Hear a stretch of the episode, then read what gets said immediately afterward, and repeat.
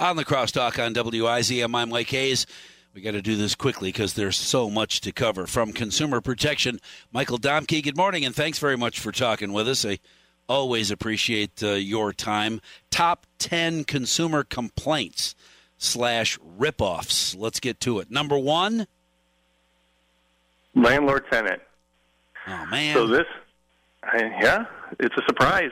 So landlord-tenant was the number one complaint last year, and most of our complaints involved the return of security deposits and making sure that both landlords and tenants understand that there's 21 days to get those back and really some other few nuances in there. But by and large, the agency here saw a lot of those, and we're here to hopefully try and help get that education out there so there's a reasonable understanding on both sides of how to make that renting experience good for both. So it is possible to get that security deposit back if you don't have issues in your apartment or your rental with carpet or walls or dogs or whatever. You should be able to get it back. And the landlord is – do you have to ask for it back, or is the landlord responsible to just give it back?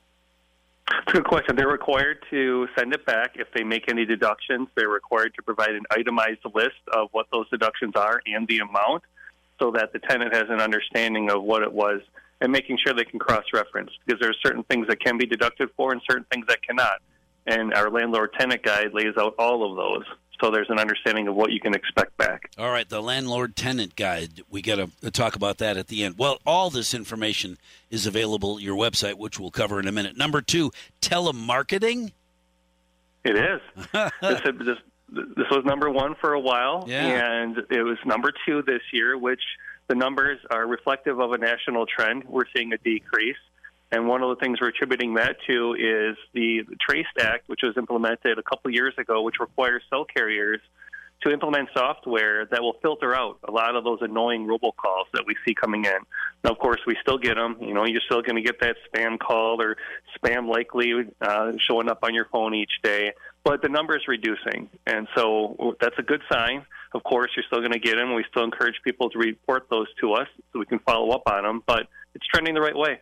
Right. Well, and that's good. I don't get nearly the phone calls, but as I mentioned before, I'm getting more emails as because I'm a winner, or they're just waiting to deliver a prize package or whatever. So maybe these ripoff artists are transitioning their contact from telephone back to email.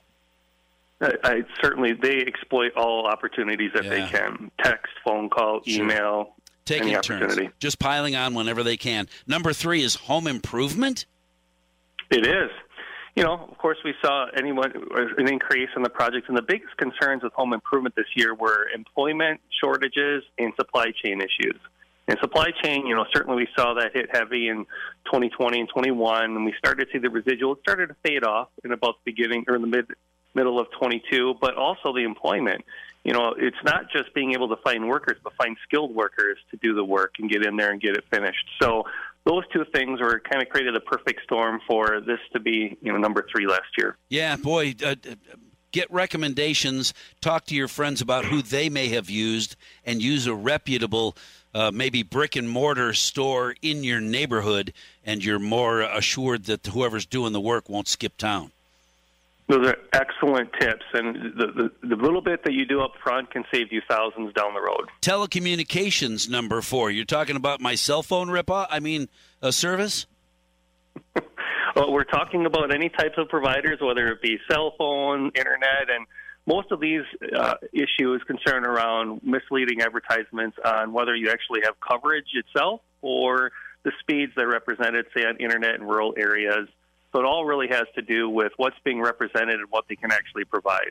And we were pretty successful last year with some cases that got us some settlements that help improve those services in those areas. Awesome. And number five, probably never going away, identity theft.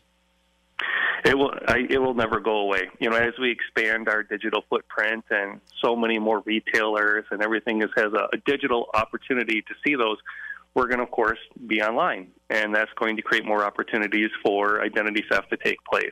And it's not just there. We're still seeing that old-school way of, you know, throwing away documents, not shredding them, and people just picking them up because we think that, well, no one does that anymore. They just go online to steal my identity. Not always true. But the important part here is at the agency, we can help restore your identity, get, you know, work with the creditors and the lenders to get that restored should something go wrong.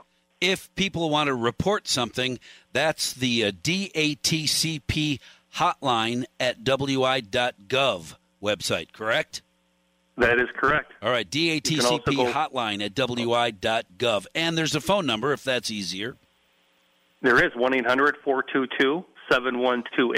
We'll be happy to guide you to where you need to go. And if you go to our website, datcp.wi.gov, you can file a complaint on right there directly, or you can find it on either resources. Either way, you got to don't keep it a secret. Telling your friends is one thing, but telling these folks so that they can go deal with the issue means much more help for many more people.